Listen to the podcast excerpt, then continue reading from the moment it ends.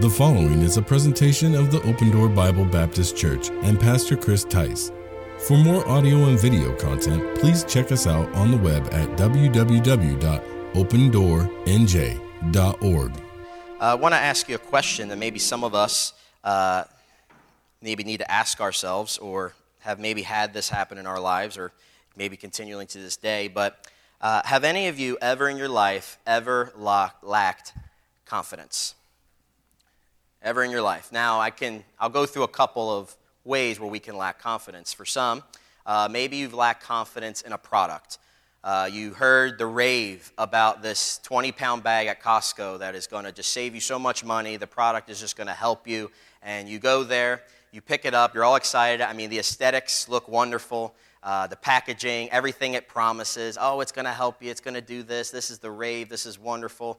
You buy it, and whether it's when you got home and you opened it, or maybe over time you realized that it wasn't all that it was cracked up to be. You ever had that before? A certain product, right? I mean, that, that label, the packaging, it did not live up to its hope. And so, what that does for you is you start to lose confidence in, let's just say, that brand, right? Or that kind of product or whatever that uh, thing may be. You lose confidence, and so you may not go back and buy that again, right?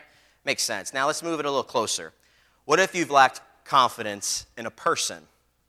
Maybe uh, you've given somebody a task, uh, somebody, whether they're close to you or not, you've given them a task and uh, you're relying on them, hoping that whether the task was big or small, you were hoping that they were going to uh, follow through with it, and they didn't. They fell short.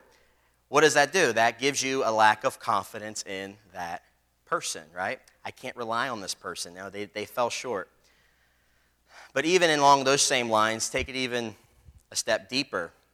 What if that person was someone close to you, and rather than just giving them a task, it was somebody that you confided in. It was somebody that you had your, all your confidence in, that they were there for you, that they were going to be with you, thick or thin, um, and then only to be betrayed, uh, only to be hurt, um, only to ruin that confidence that you had in them. And maybe some, you don't have to raise your hand, but maybe some in the room tonight, you've had that happen to you. You've been betrayed, and what happened? You lost confidence in that person.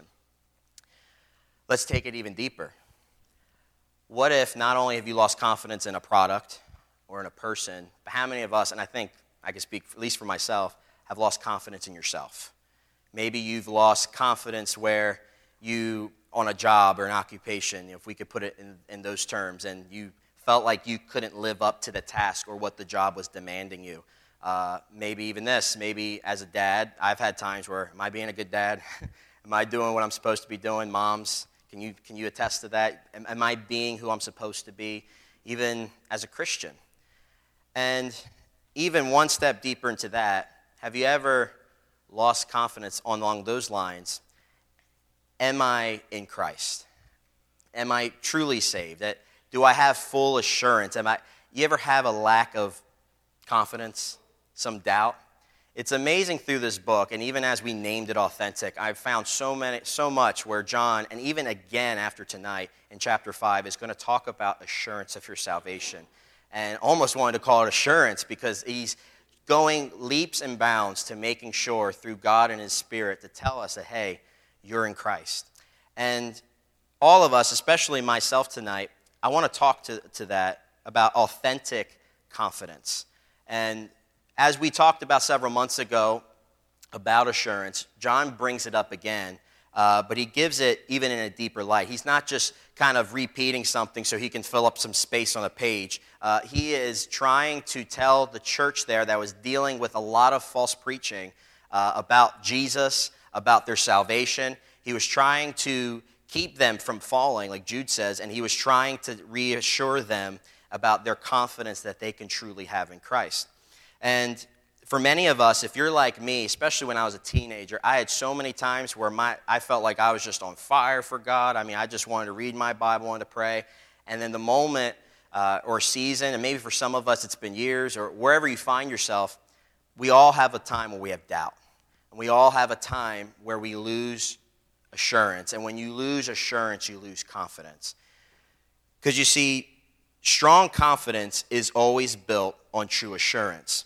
it's almost like this. It's kind of like the whole bully thing. You got someone, I don't know if you've ever been bullied in school. I've had sometimes growing up in Philly on the street, there were some people that would bully me and stuff, but I always felt good when I knew my parents were around, right? Or if you knew, if you've seen some shows where that friend, the person who's been bullied, finds someone named Tiny and they're you know nine foot you know 10 and 100 you know 350 pounds right? Uh, they're not scared of that bully. Why? Because they know if tiny comes with them what? I'm ready to roll. Oh and then they start smack talking and all that and they start what? They gain confidence. Why? Because they're assured by someone that's going to help them. You see all, when we have confidence it's because it's built on true assurance. When we lack assurance our confidence becomes unsettled. When our foundation is unsettled our buildings collapse when it comes to having confidence in our salvation, we must understand where our assurance lies. And I love what John, and we're going to jump into it, but John tonight gives us four steps that we must take when our assurance and confidence in Christ becomes under attack. And just to jump into it tonight, number one, we must have we must comprehend the truth. We must comprehend the truth. Uh, if you join with me in chapter uh, 3 in verse number 18, this is kind of where Pastor Justin left off, and really it's the springboard into the rest of the verses that we'll stay in tonight. Uh, but there's a truth that we have to understand. As we previously learned, uh, love for God and others is the supreme evidence of one's salvation in God. Uh, to truly love God is to truly love others. John writes that we ought to love in action. Look what he says in verse number 18 My little children, let us not love in word, right? We don't speak with words. I could tell you so many words and letters that I love you, but unless I express it, uh, those words mean nothing. He said, let's rather than say it, let's do it. Neither in tongue, but in deed and in truth. He says this. He says, rather than say it with our mouth, but also rather than say it in tongue, in other words, in sincerity, he says, let's do it in action and in truth. We understand that love not expressed isn't love at all. Uh, if we say that we love someone but don't express it, uh, then we're just fooling ourselves. But I love what the Apostle Paul said in chapter 13, because there is a thing in here that's important where he says, in deed and in truth, right? We got the deed part down. We understand that that's action. But what does he mean, and in truth? You see, Paul says in the 13th chapter of 1 Corinthians, he says, If I were to give all my money, he's being exaggerative on purpose, very sarcastic throughout that book to the Corinthians because they were so high in their knowledge uh, and their philosophy. Uh, he says, If I were to give all my money to the poor, he says, If I were to give my body to be burned, he says, and I have not love, charity, sin- sincerity with that, he says, it profits nobody. It doesn't profit you doesn't profit me. He says, I could go to the most extreme. The most, well, you say he's burning he's sacrificing himself. You say he's giving all his money to the poor, but if it's not in love, he says, it profits nobody. Doesn't profit you, doesn't profit the person you gave all the money to. See, we have to love in indeed and in truth. And the reason why he gives this is he's trying to assure the Christian that uh, the true sign of a true believer is someone who loves others, someone who loves people. Uh, listen, there are very good moral people in this world that could go and help the homeless and go and help people. And I listen, I'm, that's wonderful and that's great. You say, well, everybody, there's moral people out there that know how to love people. Yes, but how many of them love their enemies?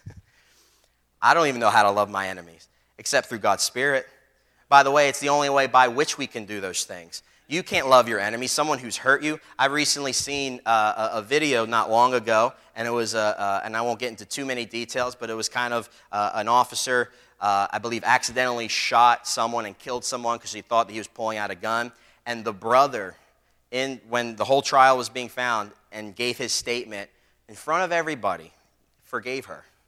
I mean, she killed, and then they hugged and they wept, and people were crying. And I'm like, how is that? He talked and was able to give a short account, give a gospel in that courtroom, and talked about forgiveness and how hard that was for him. But you see, you can only do that by God's Spirit.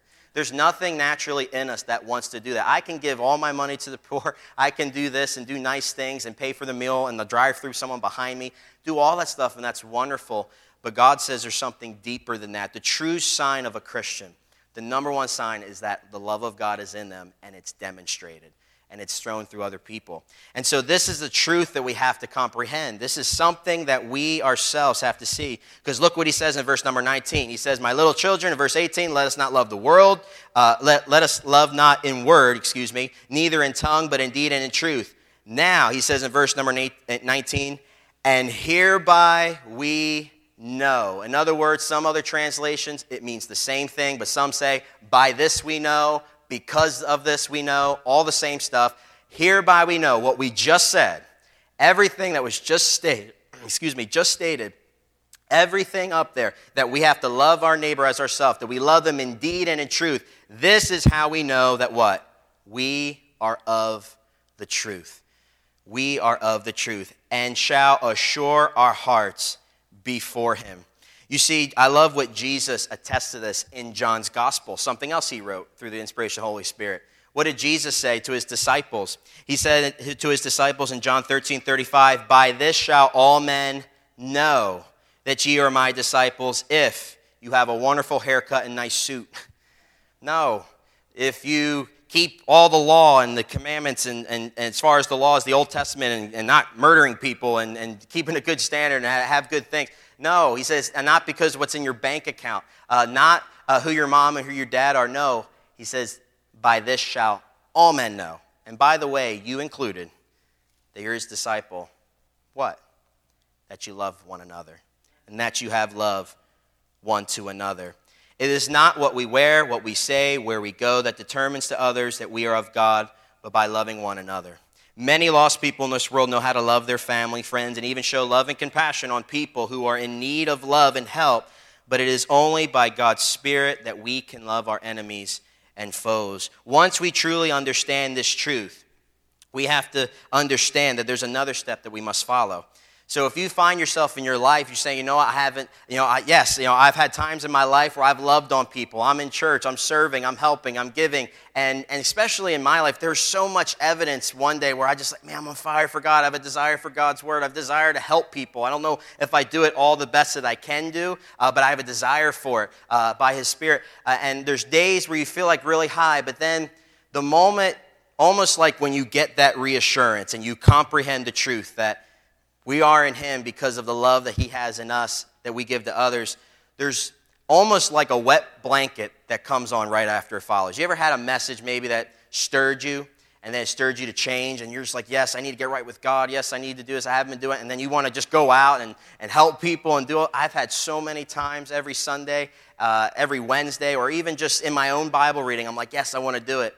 But then there's something that deceives us uh, something that just throws that wet blanket on us. And we have all this assurance built up because we, we know the truth. The Word of God has said it, it explained it, and we take it by faith. But then there's this enemy that's out there that is deceitful and it's wicked and it puts that wet blanket on us.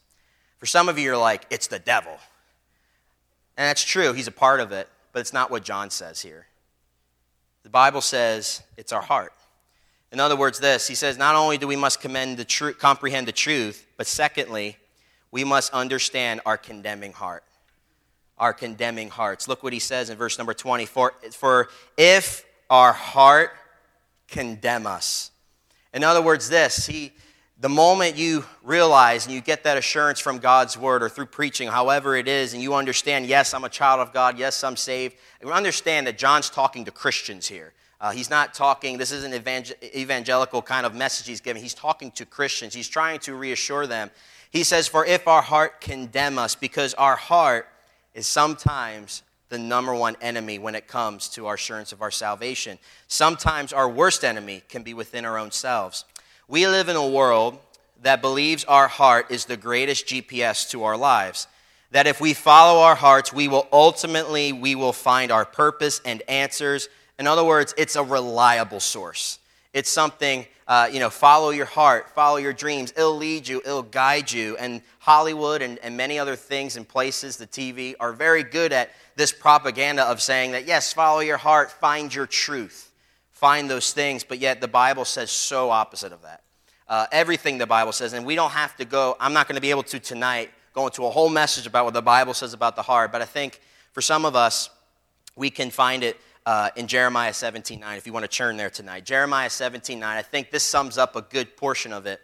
Uh, but Jeremiah was living in a day where people were breaking the commandments. He is prophesying that Babylon was going to come and take them all out if they did not turn and repent. And we understand by the history of the Bible that they did not. Babylon came. Uh, but Jeremiah uh, was uh, the reason for their up their fall is he deals with many issues, but one of them was their heart. He says in Jeremiah 17 9, he says, What? The heart is deceitful above all things and desperately wicked. Who can know it? If we are not careful, our heart can condemn us. Warren Wiersbe says this He says, A condemning heart is one that robs a believer of peace. In other words, when the moment you have that assurance, sometimes our own self, our hearts, almost like the devil. I mean, again, he provokes and he's just as wicked and deceitful as anyone, but sometimes he just has to let us listen to our own heart sometimes. You see, the world says that our heart is reliable, but according to Jeremiah, our heart is deceitful, which means to be sly or insidious. Our heart is one of the biggest deceivers in our lives. It can mislead us and direct us down a path of destruction. The word insists on that we follow our heart and trust, uh, trust its ways, or the world says that, but in the end, it only leads us to our own destruction. It not only says that it's deceitful, misleading, sly, insidious, but it also says that it's desperately wicked. It's interesting when you look up that word in its original, it almost has the word ill and sick behind it. In other words, your heart is sick, kind of wicked. You ever seen this world and people do some wicked, sick, ill things, that's your heart. God gave it to me. It's your heart. He says, that is your heart. And not only is it desperately wicked, but it's also undiscoverable. Who can know it? Who can know the heart? You see, the world that says that it's reliable and you can trust it, then why, does, why did David say in his psalm, Create in me a clean heart? If it was so reliable, why has God got to clean it? If it's so reliable, why does God have to renew a right spirit within him? Because David knew in that repentive psalm of Psalm 51 with Bathsheba, he knew that he followed his heart that day, and look where it led him. You see, we have to understand that our heart is deceitful, it's wicked, and we cannot know it. But here's the greatest thing when it comes to our salvation, and we have that assurance in our lives, maybe we leave our prayer closet, maybe we we leave the church house, and we get on fire and we say, Yes, I'm assured because of the love of God that's in me, the love that I have for others. But then the heart says, Do you? You know, the other day there was somebody in that drive through, you, you know, you didn't give them, a, you didn't invite them to church. I didn't show love. Oh, am I saved? You know, there, there was a time I, and I don't even know if I told Liz this, but we were, last year we went to, uh, uh, we went on a little honeymoon, uh, honeymoon thing. Uh, that, was, that was five years ago. Uh, but we, uh, or six years ago. Uh, but we went on um, an anniversary trip, and we went to Lancaster and Lancaster City. And believe it or not, Lancaster City is a city. Yes, I thought there'd be you know horses and stuff, but no, it's actually a city. It reminded me a little bit of Philadelphia, walking around the town and everything. Um, but we were out there and we were getting some breakfast and walking around some market, and there was this homeless guy uh, uh, sitting around asking people for money. I kind of noticed in the beginning, uh, but I remember as we left or as we were going through, I mean, it was kind of like, you know, some he sought me out in the crowd, and it was very packed that day. It was just kind of like we're trying to go. She's holding my hand.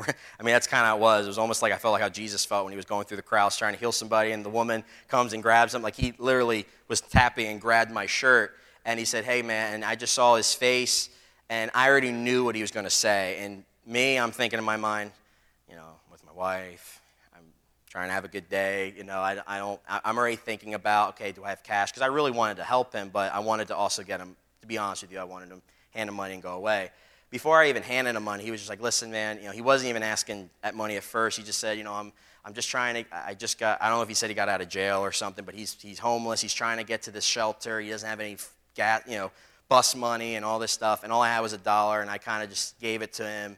And then I just left, and I just said, I'm sorry, this is all I have. And he's like, oh, you know, he was very thankful for it, but just, you know, I gave it to him and I left. And kind of throughout the day, ironically, that night we saw the Jesus, uh, Jesus play. And I saw to the great leaps and bound Christ went to the maniac of Gadara in that scene. I just thought of that guy. I'm like, I just gave him a dollar to get him out of my way. Like, you talk about conviction. And I remember my own heart kind of sitting there thinking, like, like, man, like almost, I don't know if I got to the point where I said, Am I saved? But man, there was definitely a lack of love on my part. And how many of you have been there? You, you've doubted, like, no, and your heart kind of starts to say, hey, you know what? Hey, you know, I, I know you've, you've prayed a prayer. I know you've done these things, and you've been in church all your life, and I understand that you've had great wins and victories, but are you? Are you? Are you in Christ? Are, I mean, truly, His love. And any, am I just the only one? Your heart starts to, to play those tricks on you and deceive you. But here is the most awesome and wonderful truth of God's word. Look what He says. I love how He says in verse number 19, how He says that uh, for if our heart condemn us. And, and again, other translations is the same way. Some say when our heart condemns us, or uh, in the King James here, for if our heart condemns us. It's basically saying it's going to happen. It will happen. Your heart will have a moment many times in your life where it'll condemn you. But here's the greatest truth For if our heart condemn us, God is greater than our heart and knoweth all things. He says it's undiscoverable, right? Who can know the heart? God can. God knows our heart, and He knows His children. He knows who they are. Uh, no matter what you feel one day or the next, God is greater. No matter what others may say or not say about you, God is greater. No matter what past your heart, uh, your heart brings up or others bring up to you, God is greater. When you feel, when you feel uh, there's nothing, no change in your life, or you feel that uh, nothing you do is good enough, it doesn't matter because God is greater than your heart. When your heart seeks to condemn you, remind it of what Paul says in Romans 8 1. There is therefore now no condemnation to them which are in Christ Jesus, who walk not after the flesh, but after the Spirit. Once we have understood this great truth, that yes, the love of God, that is what shows us that we're in Him. The moment our heart begins to deceit, uh, the moment our heart begins to, uh, to question us, God reminds us that He is greater than our hearts. I love, it's kind of like the prodigal son story. Both of them were prodigals. One just stayed home and one went away. But I love how the heart, you know, and again, rightfully so, uh, the other son who ran away, he, he went, he was in the pig pen. I mean, he followed his heart. He followed everything about it and it led him eating with the pigs. And know what he said?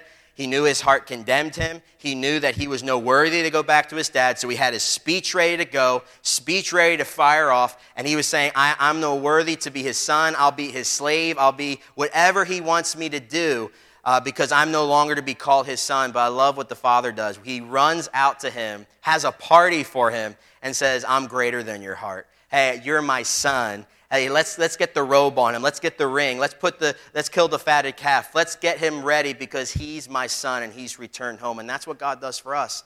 Every time you feel in your heart that you are not a child of god god goes leaps and bounds to tell you yes you are because i'm greater than your heart greater than your heart.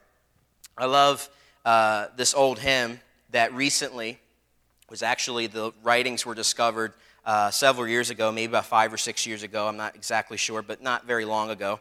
Uh, it was written over 100 years ago by Ada Habershon.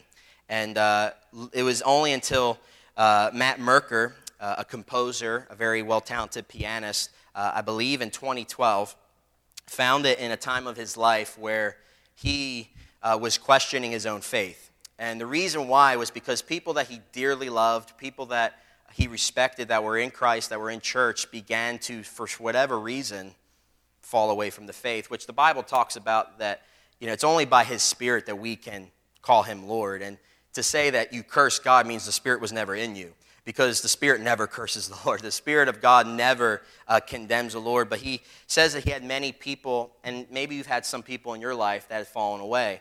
And he loved the Lord, but he felt because these heroes in his life that were falling away, uh, he felt as if he was slipping away too. His faith was becoming altered. But he found these words in a time, in that exact time frame of his life. And I love it. We sing it all the time, but he composed this famous song. Uh, but I love specifically what he notes on the second verse. He says, Those he saves are his delight. Christ will hold me fast.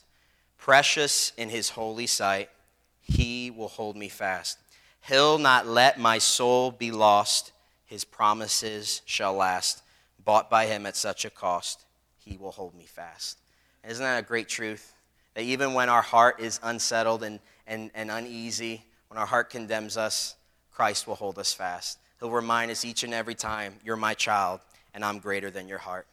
Not only do we see this progression, once we realize the evidence of our salvation is always in, we understand that uh, when the Bible says obey his commandments, and his commandments is love thy neighbor as thyself, love the Lord thy God, uh, we understand that uh, when we lovingly obey his commandments, uh, that it's uh, the, the obeying of the commandments is not the purchase of our salvation, but it's the proof of our salvation. So when we know that we love God and that we're in him, uh, we have to understand that the moment we understand that, that our condemning heart is right around the corner uh, to discourage us, but God is greater than our hearts. And then once we know that God is greater than our hearts, then we begin to see a new confidence in God. A confidence in God. Look what he says. He says, Beloved, in verse 21, Beloved, if our heart condemn us not, meaning it can't anyway, by the way, it can't condemn you. Uh, if you're a child of God and you're saved, uh, by the blood of Jesus Christ. Your heart cannot condemn you because God is greater than your heart. So he says, Beloved, if our heart condemn us not, then we have what? Confidence towards God. Remember, we said earlier, confidence is built on true assurance, right? My confidence can be built on where my assurance lies.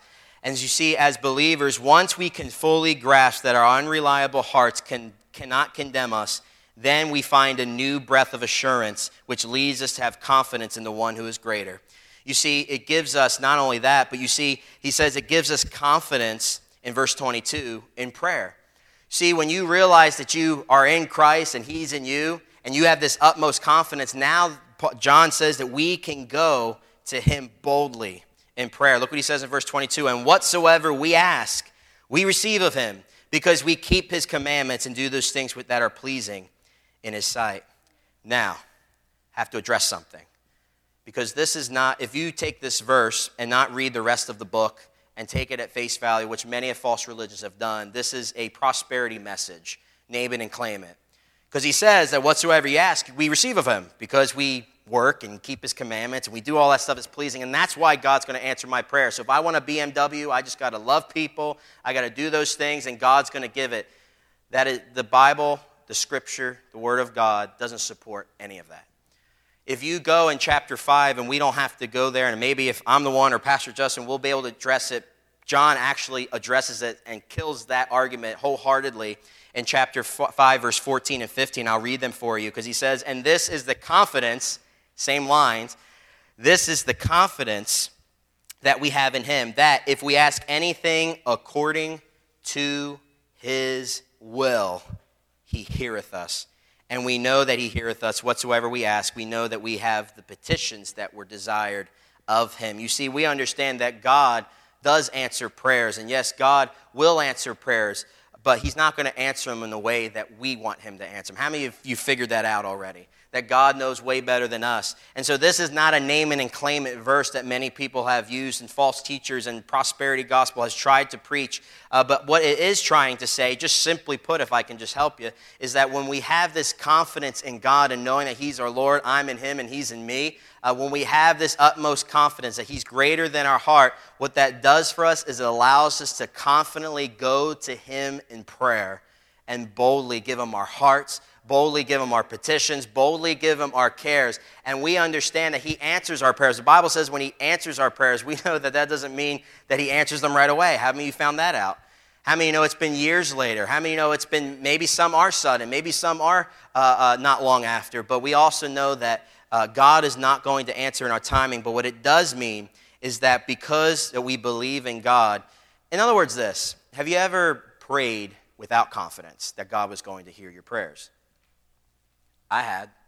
I prayed out of obligation because I'm supposed to, and I believe God blesses that in some sort. You're being faithful, but man, there are times like, God, I'm giving this to you, but I know you're not going to answer it. God, I know I'm going to give this to you, but I have no idea when you'll answer, if you'll answer it. It's probably not your will. Am I, am I the only one? You've had that?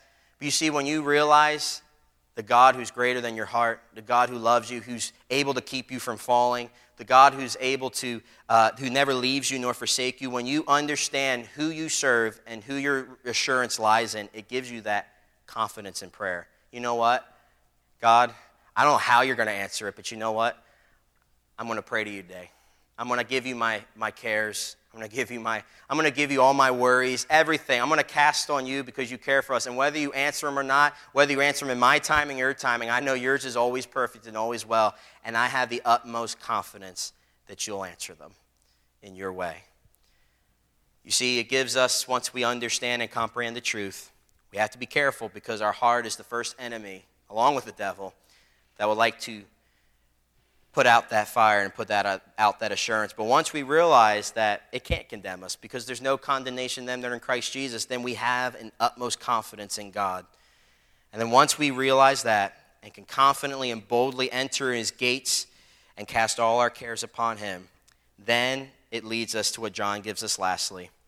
And it gives and that is a communion to enjoy. Look what he says in verse number 24. And he that keepeth, or excuse me, back up to verse 23, he says this uh, in, in, regards to his commandments. He says this uh, in, in verse number 22 And whatsoever we ask of him, we receive of him because we keep his commandments and do those things that are pleasing in his sight. Uh, but then also, what are his commandments? He gives us a, a show of what those commandments are because we hear about it a lot, but he says, look at his commandments. He says that one, we believe on Jesus that we believe on Jesus Christ, and then not only that, but what? That we love one another. You see, the reason why he has to bring up that we believe on Jesus is because many in those days, those false teachers, the agnostics, all of them, were not believing that Jesus was the Christ. And so he says, here's his commandments that, that we keep. He says that we believe on him. First and foremost, even to just to take a, a step back, if you've never believed on Jesus Christ, then you have to go all the way back to step one. Uh, this is, he's writing to Christians, and he's saying, hey, listen, those, those, those teachers, those false teachers that are giving you and, and uh, polluting your mind with the thing that Jesus, is he the Christ? Is he the Messiah? Did he rise? Is he still dead? No, he says, we believe that he is the Messiah, that he is the Christ. But not only that, but his commandments is that we love one another and that we love and that we keep his commandments. And that is the greatest of the commandments of all. Jesus said, if you love me, you will keep my commandments. But then, as now we go back into 24, he says this it's a communion that we enjoy. 24, he says, And he that keepeth his commandments dwelleth in him, and he in him. And then here's that phrase again that we heard in the beginning of 19 and hereby we know. In other words, by this we know, when we do this and that we keep his commandments, that means he dwelleth in us. And hereby we know that what? He abideth in us by the Spirit which he hath given us. The end result we will all have when we understand the truth of the love of God, uh, the truth that love for God and others is the greatest indicator of one's salvation, and that no one can take it or separate it from you, from, uh, from you, not even your heart. Then we begin to have a newfound confidence in God, which provokes us to, peti- to give us our petitions, our wants, our cares toward Him, whatever our needs and desires are, and that He will hear them and answer them according to His purpose and will, because we keep His word we then find ourselves in a sweet communion with God through His Spirit. We are in Him and Him in us. In other words, we become all wrapped up in Him. I don't know if this illustration would really go fitting. It's kind of maybe maybe a little cheesy, but I hope it kind of paints a picture a little bit. The idea that He's in us and, and we're in Him is almost kind of uh, kind of like a I don't know if I'll use the word cuddling, uh, but my kids, Chloe and Noel, and parents, you can attest to this as well, especially when they're young.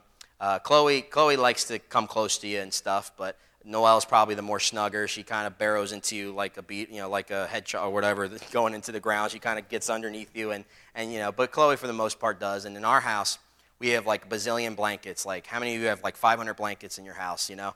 And so we have, and sometimes I sit on the couch and they all, you know, sit next to me, you know, maybe for a little bit whatever. But what we they start wrapping themselves around me, right? Then I wrap the blanket around them, and then they're with me and they're wrapping. It's almost kind of that same thought process that when we're in Him and He's in us, that we're all wrapped up in Him, that He's with us, that He's for us, that, hey, Dad, I'm feeling this way today. Well, it's all right. I still love you, son, right? Is that, is that painting a picture for you that we're wrapped up in Him? The idea of us being in Christ and in Him is like being wrapped up in Him. When our failures creep up back in our minds or when others criticize and hurt us, we can rest assured that by His Spirit, we are all up in Him. Some would say in Philly. Uh, we are all wrapped up in Him. We have sweet communion with our Savior.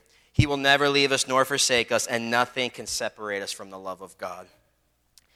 I want to leave uh, just with this last thought on this note, but um, I like reading hymn stories. I'm going to give you another one. Uh, but I love reading the history kind of behind them, even the modern and more contemporary ones, because there's, uh, especially in, in uh, back in the day and long before many of us were even alive. But um, I just love to hear the heart and the people and how God uses trials and tribulations to provoke something where we sing it for ages. I mean, we sing it. And um, I like the story of uh, William Ralph uh, Featherston. He uh, really, not a, not a long story, but he was 16 years old and uh, he had just newly gotten saved and was on fire for the Lord and wrote this song. That's it. but he was 16 years old, is really what kind of blew my mind because it's a hymn that we all know. He was so wrapped up in knowing that Christ was in him and he was in Christ and that he was his Lord and his Savior and that nothing would separate him. And he said this famous first line My Jesus, I love thee. I know thou art mine. For thee all the follies of sin I resign. My gracious Redeemer, my Savior art thou. If ever I love thee, my Jesus, tis now. I love what he says. This is 16 years old. And he says, I know thou art your mine. And that's a great truth that all of us can be rest assured and have confidence in. Are you in Christ? Have you believed on Jesus as the true Messiah who came and died for you and for me? For our sins and rose from the grave so that he, we, he could purchase our salvation. If you, haven't ever, if you have never done that, listen, before you get to the other steps, you have to believe on him. You have to come to Christ. And even in a Sunday night setting, as pastor and all of us have said, and will continue to say each time, if you don't know him as your Savior, uh, and I don't mean you've prayed a prayer. I'm not saying that you've had an experience. Do you know him? Is the love of Christ in you? Have you been changed? But for the Christian tonight, have you had doubts? You know that you have trusted Christ and believed on him and even had evidence seen throughout your life every now and again, but especially when you may had times in your life when you may have not been fully living like you should. Maybe your walk with God became stagnant or cold, and that then led you to your heart to condemn you. I mean, you've been there. I found sometimes in most parts of my life where if I had doubts, it's because I'm not walking with Him. Uh, I'm not abiding with Him. He's never left, but the moment I draw and He brings me back, then I say, Yes, oh, I forgot. Yeah, you are my dad. I'm your son. I'm your child. But maybe some of you have had that in your life. Understand this truth that God knows his children and is greater than our hearts. And just like the father of the prodigal son, he is waiting and ready to receive you again, to remind you of his love for you, that your position in him has never changed. There's a party waiting for you. Once we have done this, we can begin to build our confidence and enter into his gates with our needs and requests and into his courts with praise. If God has used this ministry in any way to be a blessing to you, please take a moment to send us an email to info at opendoornj.org. Also, if you would like to support this ministry financially, you can do so online at opendoornj.org. Thanks for tuning in.